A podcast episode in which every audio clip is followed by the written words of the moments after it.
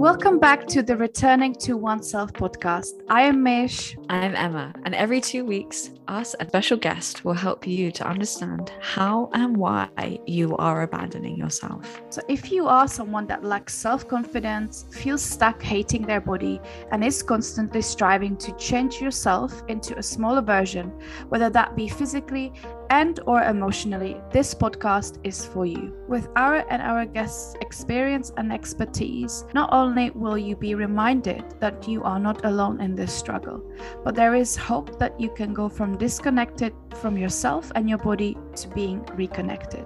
Stick with us as we teach you how you can return to yourself and finally reach a place where you are at peace with yourself, your life, and your body. Welcome to another episode of our podcast. And I think we can speak for both me and Emma today that we are so honored by our guest joining us today, Rebecca Kimberley, who is an award winning psychological life coach, psychotherapist, and trainee clinical psychologist. And most importantly, a huge inspiration to me. So thank you so much for coming, Rebecca. Oh, thank you so much for having me. It's so good to meet you, Rebecca. I've seen obviously a lot of your stuff on Instagram, but just feel so honored that you're here and really excited to dive into today. Yeah, yeah, I'm really excited for this one. Fabulous. So, we asked this of all of our guests. This is my favorite part, I feel. And this is just to let our listeners get to know you a little bit. We would like to know, Rebecca, two interesting facts about you. Second, if you were a cartoon character, who would you be and why? Okay, two interesting facts, I guess. Well, to get to know me, I grew up in London and I recently moved to the Southwest. I live in Exeter and Devon now, and it's lovely. Been here for about a year. And I guess another somewhat interesting fact is I've been studying for the last nine years. I'm currently on my fifth university degree in psychology.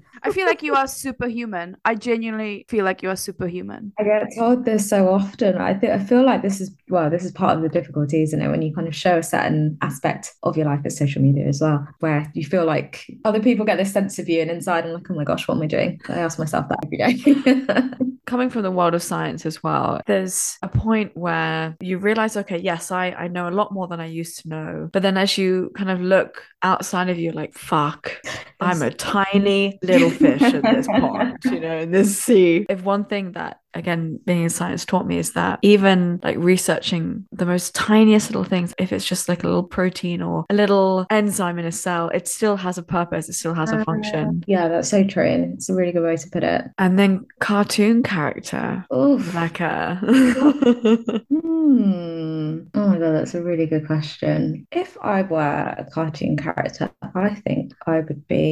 Sure, the first thing that came to mind is Squidward from, from SpongeBob. Um, I feel like maybe to definitely to my family. I'm the eldest. I come across as a very kind of leave me alone. I want to be on my own. But I feel like deep inside, they kind of love SpongeBob's company. There's a bit of the you know high energy, but generally, I'm quite an introverted person, so I tend to come off as not enjoying social contact and people around. But Squidward always sticks around for it, doesn't he? So I feel like I'm a bit of that. I love this question. I think it's sometimes is very difficult for our guests, but it always brings up very authentic responses. And there's always something that people can relate to. So I can see that. And you also have a very, very cute cat, right? I do, yes, yes. I have locked her out of the room uh, today because she is currently having zoomies, and you'll hear that. What's yeah. her name? Very important question. Elani. Elani. Lovely. Amazing. that's a beautiful name So, Rebecca, our podcast is about helping people and helping women, especially, to learn how to navigate through self abandonment. So, let's start with you. And we want to know what is your experience like with self abandonment. You can mm. think of any time of your life, whether it's childhood or recent, that really comes up to your mind and that was quite significant for you. Yeah, of course. So I think for me, self abandonment comes from many different things. I think it was quite like a slow burning, long journey of getting to that point. So I, as I mentioned, I'm the eldest of five, and being the eldest girl, especially in a Black Caribbean household, is you're kind of like a maternal figure already, whether explicitly or you know less less explicit, been told to kind of their needs in front of mine, be there for them, etc., etc. And over time, I just kind of developed that with friends and then partners and everything else. And I had been, I think it was about seven or eight years that I was of most of my adult life, still quite young, but most of it, I was in relationships that were not healthy at all. And I kind of look back on it. There was a lot of sexually abuse, emotionally abusive relationships. I was taught to put them before me, but also I learned that I just wasn't worthy as a person. And I saw my worth through, you know, quite few individuals compared to how big the world is. But because I didn't have a chance to like define it for myself, I allowed them to define that for me. So I just learned to put myself second or third or last pretty much with everything. And yeah, I think it was through a long journey of kind of therapy and doing what I do and working with people that I realized actually this is like putting people first is, is not cute. It's not great. Mm, of course, you said that it was a long journey for you. If you look back, is there a maybe moment you can recall that made you realize these relationships are not healthy? This is not how I should be treated, nor how I deserve to be treated. Was there anything that happened for you specifically that made it a little bit more clear? I think it was kind of loads of small moments. And I think when things kind of went wrong in my life and I was looking at who to turn to, you know, if I've had a bad day or I just thought, actually, I can't even turn to those people that I put first. So why do I keep on doing this? You know, when you keep on coming over something over and over, in little moments where I'd be asked questions about myself, or you know, what do you like? What do you what do you want to do? And I'm like, I don't know. And I thought, this is not this is not normal. Like this is not helpful and healthy. That actually I am going to be with myself, and I've been the common denominator in every single relationship I've had, and I'm the one leaving feeling awful all the time. Like I need to do something about this, and that was the thing for me. That was like I cannot not and will not do this again. Mm. I do think it's amazing how a lot of those behaviors that we translate into our relationships do come from what becomes so normalized yeah. in your family relationship. I really resonate yeah. in terms of being like the parental figure, being the caretaker, and also then just accepting and being normalized to a lot of other behaviors that I received. And then I so saw that in, in the next couple of relationships that I had of it just being so normalized. I was like, oh, this sort of terrible, toxic behavior again. Oh, that's normal. and then there reaches a point where like, maybe this isn't normal.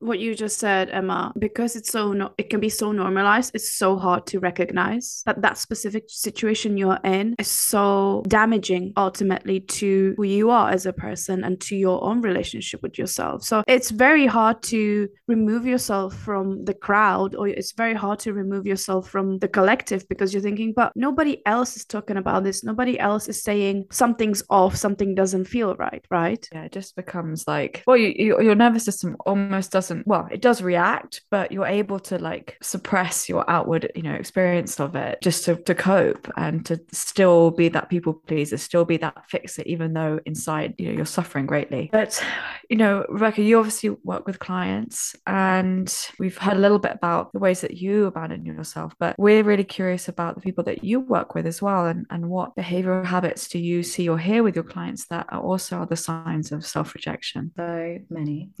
So many so like not trusting their own instincts um so you mentioned where we kind of really suppress ourselves and that's definitely something that happens often when you keep on suppressing yourself so much that actually you don't even know what your gut instinct is. You don't know what you really want or what really is right for you. So then that comes to like doubting yourself not being able to trust yourself and making decisions feeling the need to, to have other people make decisions for you. People pleasing is a huge like seeking external validation from others whatever it is, even if you know that you're unhappy with something and don't like something, other people, their feelings and thoughts and needs go before your own as well. Also, I guess like hiding parts of yourself. So that kind of fear of what other people might think if you don't know, wear a particular color or eat a particular kind of food, that actually you're not doing something that you want to do based on how you fear other people might respond or perceive it. Those are kind of really common things that actually happen multiple times a day and in so so many different kind of situations. It doesn't always have to be these really big noticeable things. They tend to be these really small cumulative things that when you just ask somebody, well, what do you want? Or how do you feel about that? And they struggle to respond to that. That's that's a key sign. I think actually it's a really good point that you made, Rebecca, is that often, even on social media, we see people's like huge transformations of how they've overcome this and, and overcome that. And one thing that I've noticed in my own experience with therapy is that it's the little things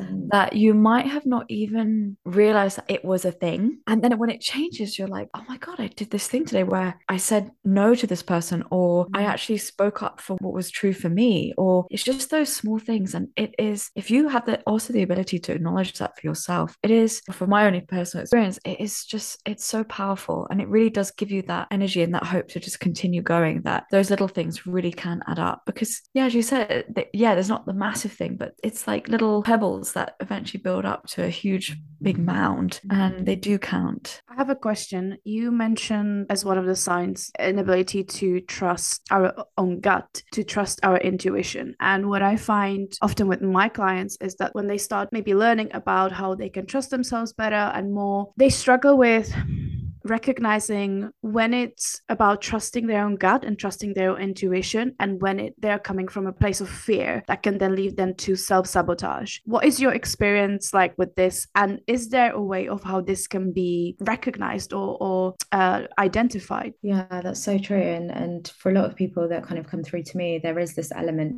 of they've acknowledged that there's anxiety or that there's something behind there and i guess for a lot of people they probably won't be as aware that there is something. So usually the kind of presence of anxiety is a really helpful sign as to, you know, is this a fear thing or is this a I just don't know and I'm not sure thing. And usually when we start setting tasks to do that thing, whatever that thing is, if a fear tends to come up, it kind of becomes a bit clearer. What I try to get people to do is start to learn to like regulate yourself a little bit, get to know yourself and get to know your body. So actually when you are noticing that you're feeling fearful, what is your body trying to tell you? When you're noticing that, you know, there's little things like walking down the street at night and do I turn left or right? What where am I pulled towards to go? You know, if I'm gonna walk through the woods, obviously I'm gonna get fear of like, oh gosh, I probably shouldn't do that. Starting to pick up on those bodily signs that your body is trying to tell you because it is trying to communicate with you in some sort of way. But sometimes what we do when we get so either caught up in other people and other people's needs, we're not really in and with ourselves.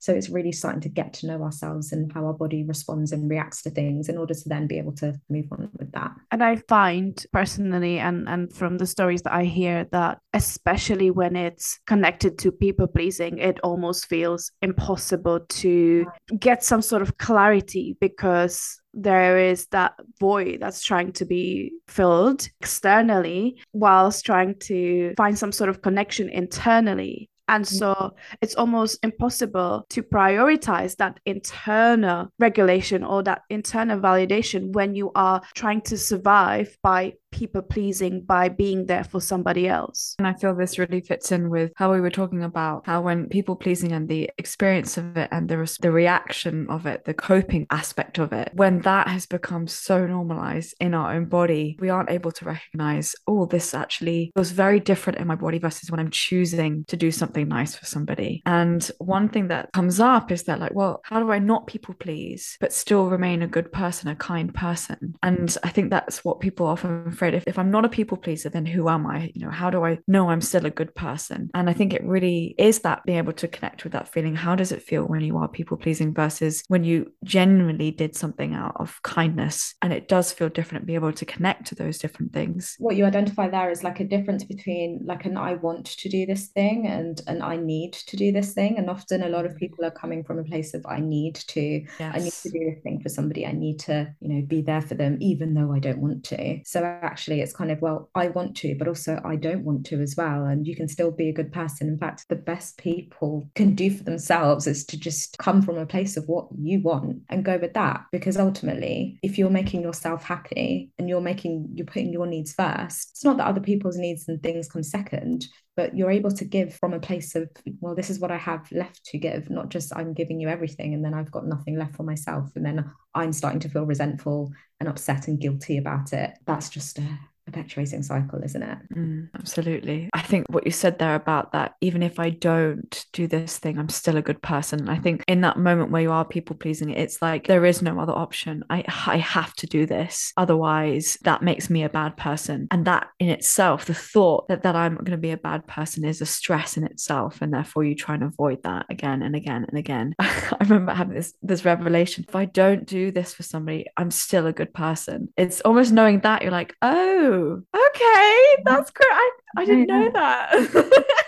I sometimes feel like there is this sense of fake self abandonment, and I'll explain what I mm-hmm. mean by that. For example, people that do have a history with toxic, unhealthy relationships on their journey towards connecting with more secure partners or more, or with partners that aren't toxic or, or relationships that you know are healthy they may find that in the process of doing that they find themselves saying no to opportunities for connections and they find themselves in place of saying no to quote unquote love and what they actually want which is relationship or partnership or family and that may feel like self-abandonment like i'm saying no to something that I want. Why does it feel like that? That's so true. I guess I guess it can be like different things for different people, but ultimately the first thing that came to mind was fear that sometimes we still fear the things that we actually want. And if you're coming from a place of like familiarity with people leaving or things being toxic or all of those things, as much as we may want to feel a secure and loving connection,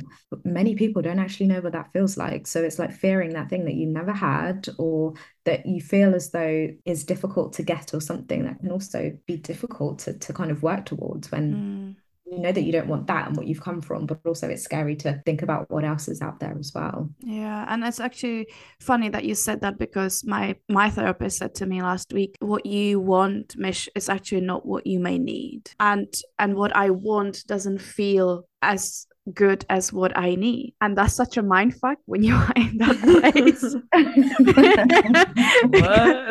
Because it's like you are having this internal fight between between like trying to convince yourself that what you want may not be the right thing for you but still being pulled to that place because of how it feels like you said the familiarity the home place like the safety because that's what we know. And it that's just what we want as a security and certainty. And between the place of this just doesn't feel attractive to me or this doesn't feel good to me but it may be more of what you need and your system needs to that is is right for you and, and that is healthy for you. And that's not only that's you know unfamiliar but it's also boring and it feels boring and it may feel like almost like resistance towards it. And it's, it's so difficult i find personally. I'm speaking from personal experience now. Mm. It's so difficult to sit in that battle in that internal fight and just mm. kind of observe what's going on. The only thing I was going to add is that I feel that you know sometimes i i see a lot of resistance to connection does come as you said from that place of fear because you know you've had an experience of what connection feels like and it's being ruptured and that is incredibly painful. So what if the connection becomes even better even greater? It's even more painful to rupture. And i think that in itself is it's it's one of those irrational but also very logical fears. Um and it's it's then knowing you know how to support yourself with that which is it's not always easy. That's the only thing I kind of wanted to add. So, Rebecca, how can women start breaking the self abandonment cycle? I think, first of all, it's about like recognizing that you're in it. That was definitely true for me. I guess once I switched from this is so hard to kind of admit and, and acknowledge, but once I switch from kind of being the victim in all of these situations and other people are doing to me and this is awful and why are they doing this etc to actually I'm abandoning myself and I'm not like I'm not choosing. So I didn't choose what happened to me but I did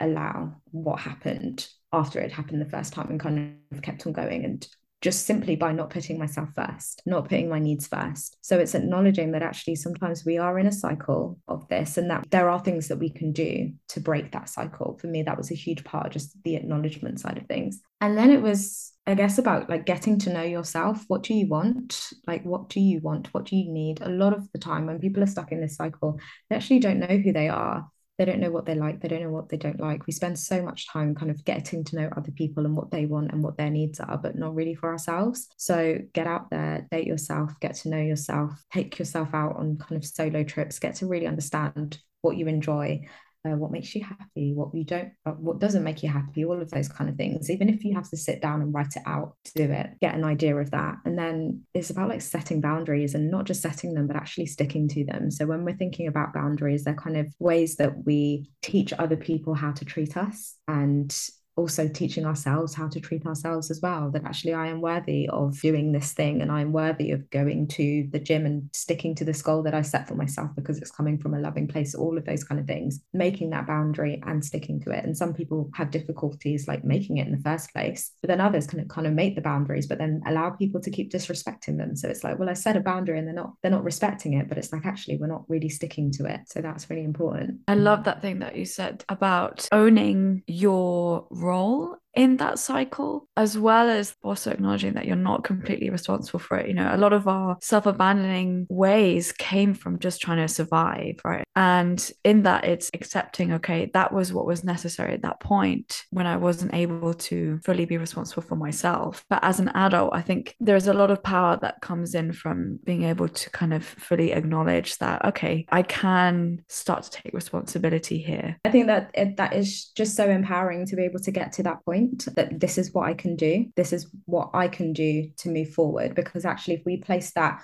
responsibility in others for our own healing, it's not going to work. It's not going to happen. If you go back to the place that has hurt you it's like you know if i were to go back to my exes and be like this is what you've done and i need you to do these things they're not going to get on board with that. So actually i'm putting my happiness and my healing and my like ability to move forward in that person again. I'm taking away my power. So it's about kind of how do i get my power back and start my own healing journey? And sometimes that may involve other people. It needs to but just not the same people that have put you in that place. So you you mentioned coming from a loving place and you mentioned the disconnection from the victim label. Would you say there's time and place when disconnecting from the victim label can be helpful and when can be unhelpful. Because often people almost switch to the other end and go from okay i, I realize i'm not the victim but now everything is my fault and now I I'm gonna blame myself for everything that happened. Thousand million percent. Yes. Yeah. It really varies. I think in my personal experience, I had to let go of that that label for myself because it was preventing me from moving forward. And I had to do it in a safe way that prevented me from then going completely the other way as well. Um, mm. and so yeah, for a lot of people, by taking away, it's like some people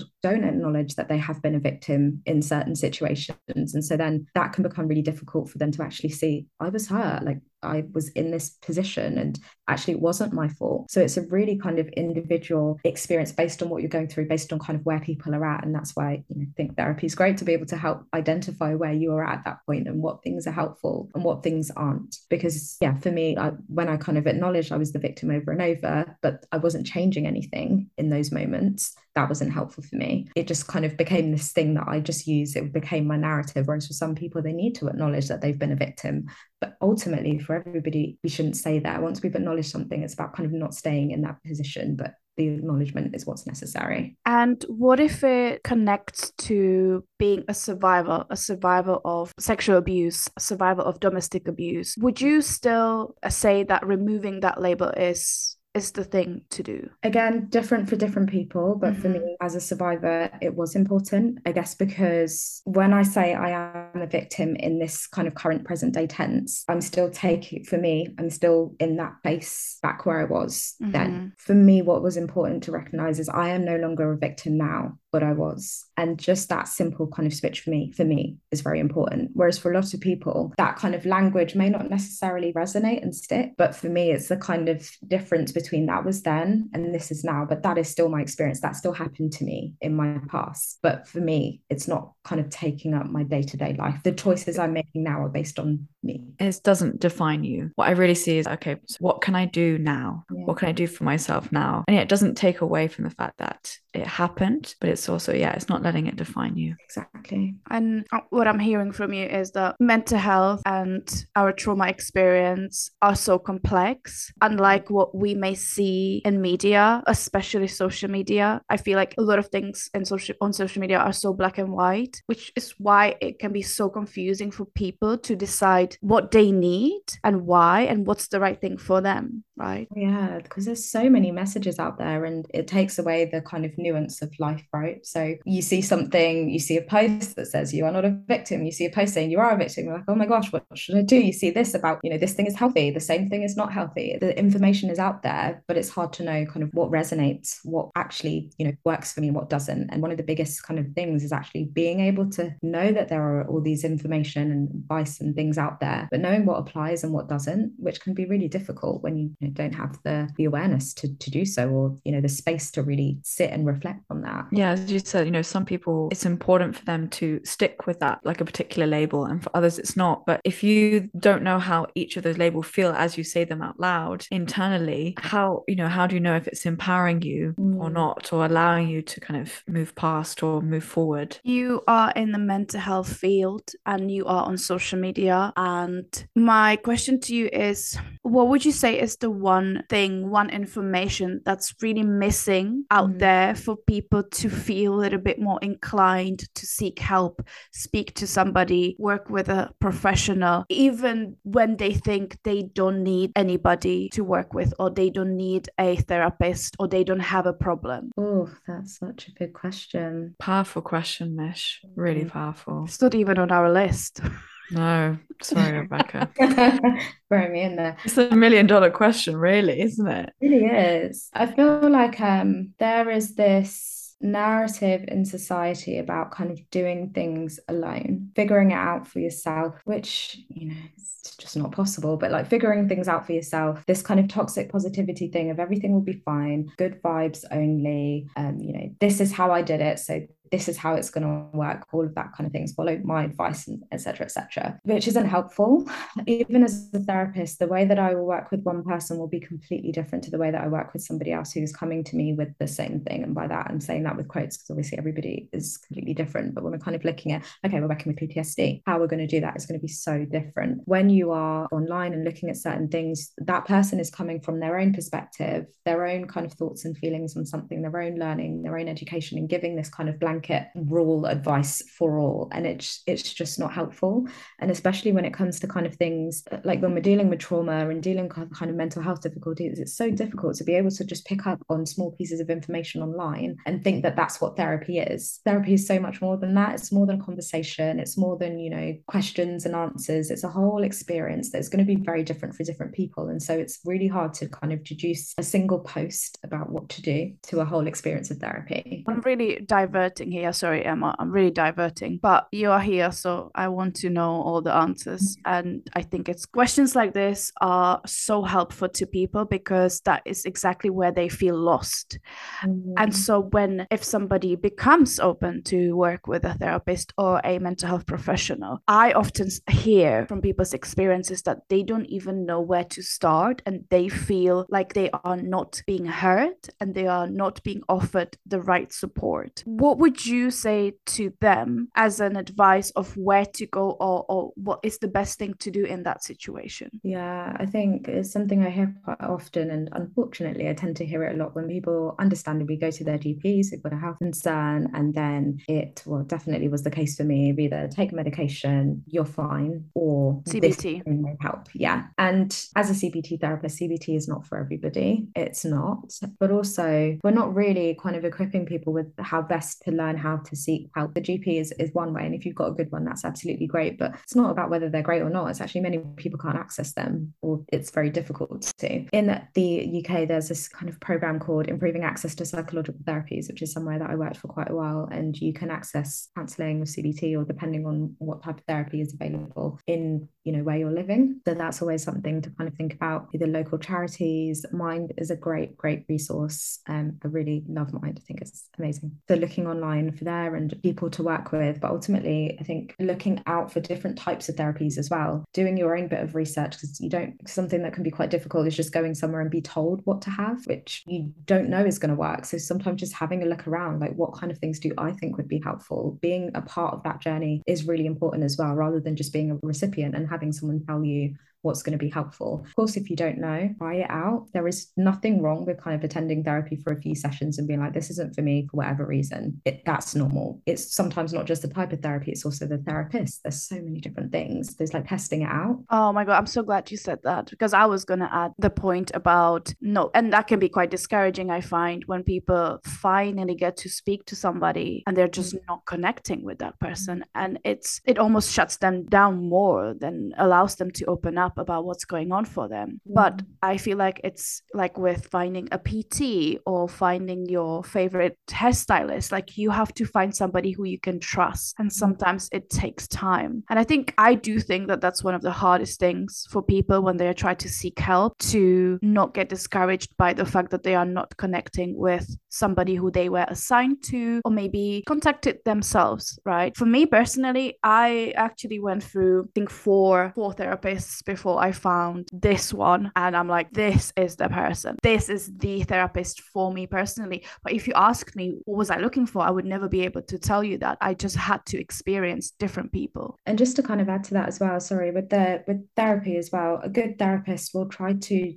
well should try to have these discussions you know what can i do? What can be helpful and what isn't helpful? And it's something i always ask at the start of like you know what was your experience of therapy before? What are you hoping for in a therapist? What aren't you hoping for? Because ultimately we should be flexible. We're trained in kind of how to work with people and, and ultimately there will just be some things that just won't click. For example if somebody doesn't want to work with a black person or a young person i cannot do anything to change that you know find what you are looking for. If somebody mm-hmm. wants to work with a male obviously i'm not a male so therefore find what you're looking for. But if it's these things that, you know, you're starting to notice and pick up on, or you feel as though you can't be as open, a good therapist will have that space to have that conversation because ultimately this is also a relationship and we're trying to work through that relationship with a stranger as well. And so sometimes that can be a really helpful part of therapy to be able to model that, that sometimes we don't always click with people first time, but we can have conversations where we start to get an idea of what each other's needs are and how we can meet them or how we don't. Because also a good therapist should be like, I'm not the person for you. And this is why. I was going to say that I, I meant to say ages ago, but one thing that I was wanting to say is that anyone that tries out with a therapist and it doesn't work or doesn't click, you know, I had one in person that during our sessions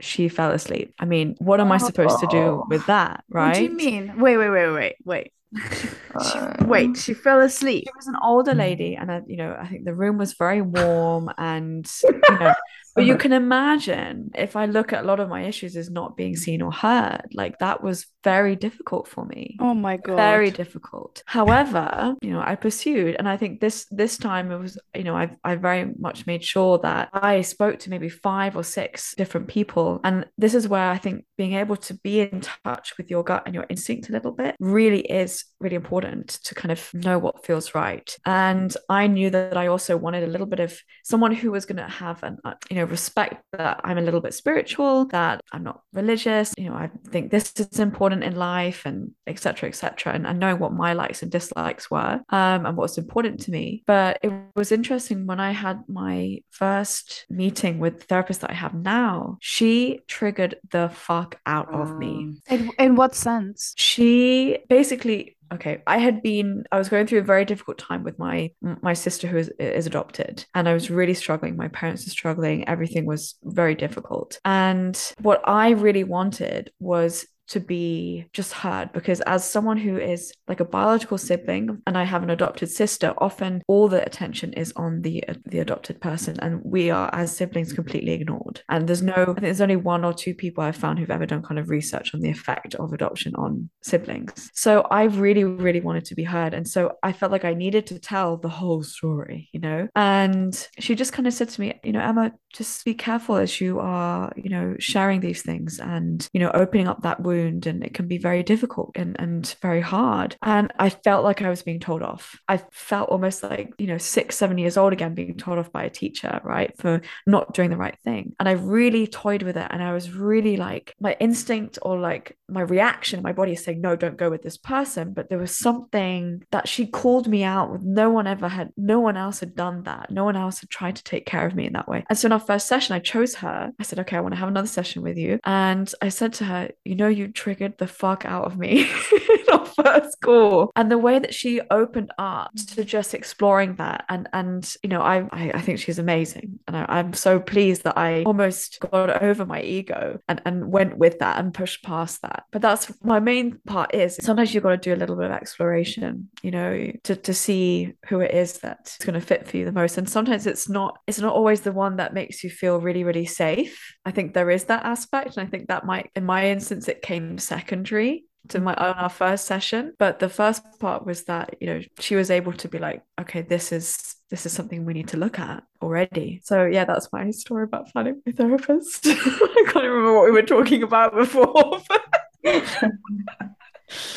That's so interesting that that made you choose her. But I almost feel like maybe I'm completely wrong here. But to me, what you're saying and again that's from your perspective right? But to me what you're saying is like you maybe didn't feel hurt but there was something within you that felt seen. Yeah yeah yeah yeah absolutely absolutely. And yeah it was it was kind of like i already i already knew that i had this thing of of oversharing right? It's it's something that i've always done to try and connect and try and and you know she just challenged me on that in a way that i hadn't been challenged before. And so yeah i was hurt but you know i wanted to be challenged in these sessions. I wanted to make sure that it's not just someone going oh poor you emma poor you. Know i i didn't want that. Part of me did maybe but not all of it right?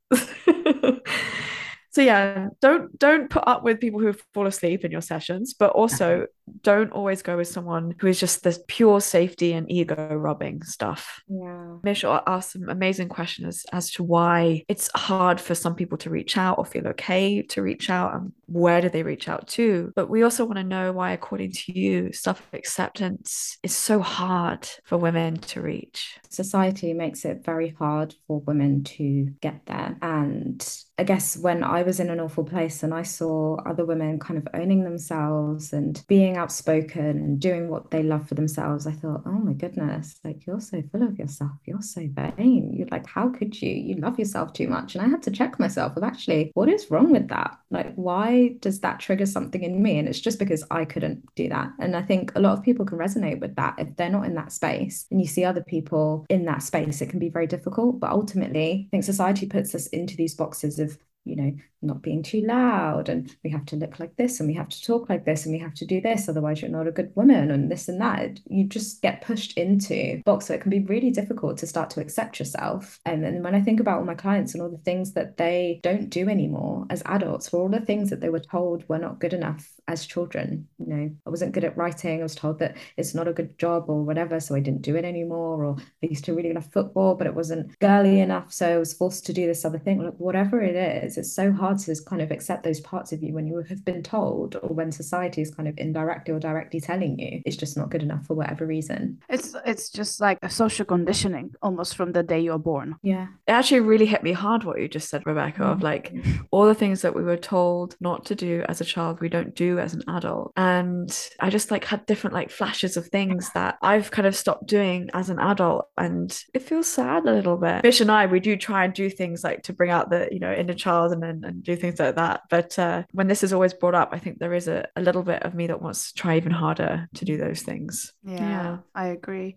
And we don't usually talk about this, but you you said that it's the society that puts us into these boxes as women that we then try to fit into. Do you feel like men experience the same thing? Not in the same way. And I guess just from witnessing, just experiencing these conversations with clients and different things, they they absolutely do have a lot of kind of pressure to to be or kind of do certain things. But I think what I've kind of noticed is it it's just in a very different way. So ultimately, as people, we are kind of pushed into different boxes. But with women, we just experience it so much more and from so much different angles, and it's it's really hard to kind of compare the two. They are very different. I think the attributes that allow us to to thrive thrive. Let's say, even take those attributes that you saw in these women who were really owning themselves, they were standing in their power, they were confident. As a woman, we are not encouraged to pursue those attributes until those attributes that also allow men to thrive mm. are acceptable in allowing women to thrive as well. I think it's it's always going to be an uneven playing field. Even if there are boxes that men also have to fit into, I think the boxes are in, in, cell, in themselves uneven. What it comes down to at the end of the day is what is holding us, what is keeping us in, in the box, inside of the box, and wanting to stay in the box. First of all, we don't even feel like we have an option whilst we're there because we can't see that because we're so constricted and it's so conditional that any any sort of an idea of coming out of the box is threatening to our value and to the validation that we either receive or don't receive from the outside based on whether we stay in that box or not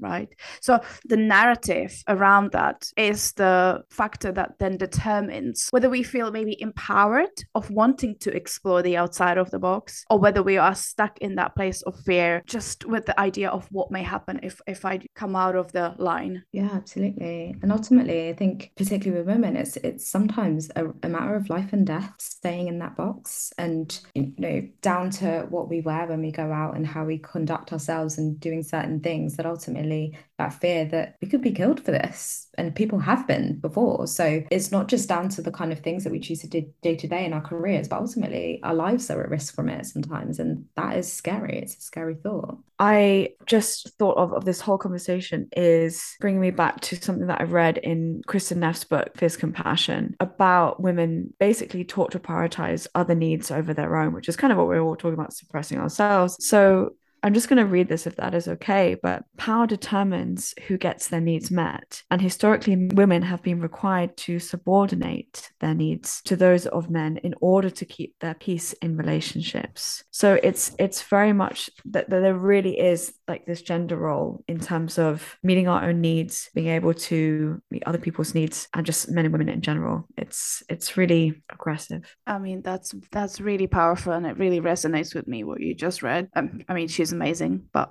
so I'm not surprised. I'm so glad you've brought this up the, the question of life and death because it really brings me to my next question for you. And that is what are the ways that women are encouraged to live by that are mm. actually really harmful for their ability to thrive? Yeah. And I think it is literally what Kristin Neff just said about putting other people before ourselves. Like we're kind of taught in very different ways. And what I said right about from the beginning about being the eldest and putting a, like my siblings' needs before my own, that kind of thing. It's this idea of being self sacrificing and what it means means to be a woman and what it means to be maternal. I remember I got told I was maternal a few years ago and I, am not a mum. And I really thought about, well, what do you mean by that? And so like you're very sweet and nurturing and all of those things. And I just thought, oh, that it just for some reason it didn't sit right with me because I thought, well, if I'm not all of those things, or just that isn't the kind of main thing that you get, then what does that mean about me as a woman ultimately?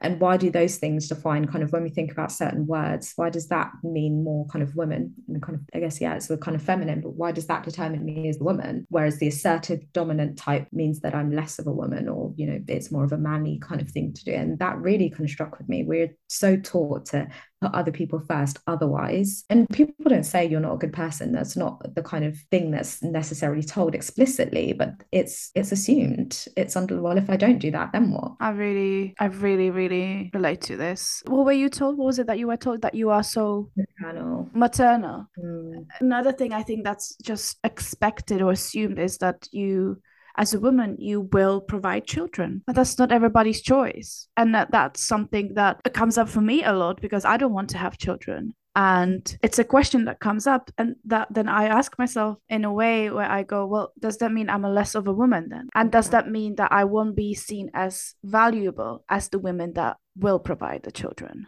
mm, which is yeah it's... again it all comes down to value am i allowed to read another kristin neff quote because I found the one that I really wanted to. Why are you asking me? This is your podcast. okay. So, highly gendered behavior expectations are problematic in both directions. So, men are harmed by a culture of toxic masculinity that shames them for being soft, sensitive, or vulnerable. Psychologists have argued these norms hinder male emotional intelligence by emphasizing aggressiveness at the expense of interpersonal connection. In other me- words, men would be well served by developing their tender, kind of more accepting qualities. But the corresponding need for women to develop fierce yang traits of this kind of fierce self compassion is even more critical. Circumcised gender roles may harm both sexes psychologically, but they benefit men disproportionately since they're rewarded with leadership roles and access to resources. Female gender norms that prioritize tenderness, mothering, at the expense of fierce action limit women's power and ability to combat unfair treatment. And I feel like that says it all. Drop moment. Absolutely. Wow. You should have seen our faces right now. I hit so hard. It's like I think it's you know there's always there's always like oh you know what about men they're also suffering. Yeah, I know. yeah. I know everybody's suffering in one way or another, Yeah. but we're still impacted even more. So that's it. That's mic drop. Boom. Done. okay. So speaking of these wider issues of this inequality, what do you think the wider impact on the world would be if more women were able to be more reconnected to themselves and were able to return to themselves? Genuinely, I think the world would just be unrecognizable. Like I really struggle to even put specifically what that would look like because even that question just gave me chills. Like the ripple effect that would have on society would just be so huge and so positive, so positive. I think if we're able to kind of better reconnect with ourselves, but we just do so much more, so much more, and bec- not just because we want to, because so many people want to, but just because we can. And a lot of the time we can't, or feel like we can't, or all these kind of power inequalities make it so difficult to. But if we were all able to do that, it would just have such a huge impact, such a huge impact. we a- we ask this question every time at the at the very end of our podcast, and it always feels to me like this fantasy world. Mm, It would be, it sounds so far from where we are right now. And it sounds so idealistic almost, which is sad to say because it's almost like saying this is impossible and it will never happen, right? But I think the most that we can do is like we're all here right now, for example, raising awareness and educating people, whether it's women or both men and women because everybody needs to be educated about this. And the more people are educated the more people can then look internally and go okay does this system work for me? Mm. No. What i can do individually for myself and then pass on to the people around me whether it's family, friends, peers, children, especially younger generations. So, whilst sometimes it feels like a too much of a big dream, I don't think, and I would never say that this is a waste of time or this is we're not doing this for nothing because we are we are making huge change, especially our generation. Like we're making huge change. I think the kind of, I guess, question that probably is a bit easier to access and to see and put into kind of action at the moment is less about the kind of wider impact on the world if, if women generally were able to reconnect with themselves, but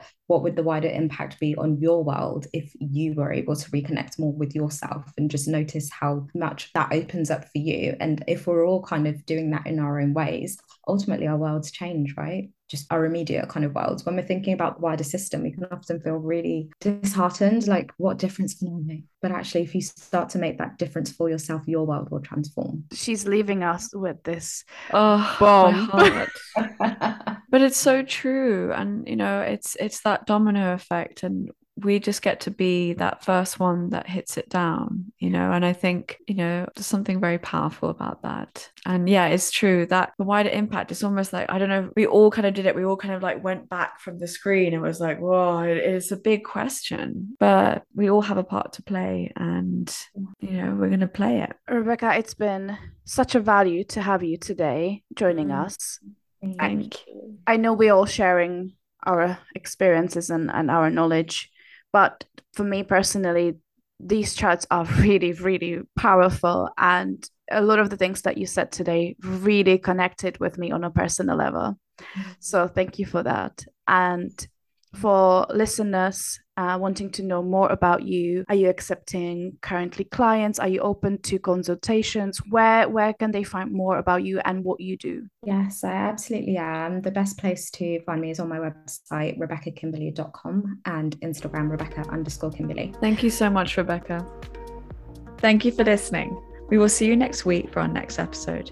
Make sure you subscribe to the podcast, follow us on Instagram at returning to one self, where you can receive updates on our next episode release dates, topics, and where you can engage with us too. We would love for you to tag us if you found this episode resonated.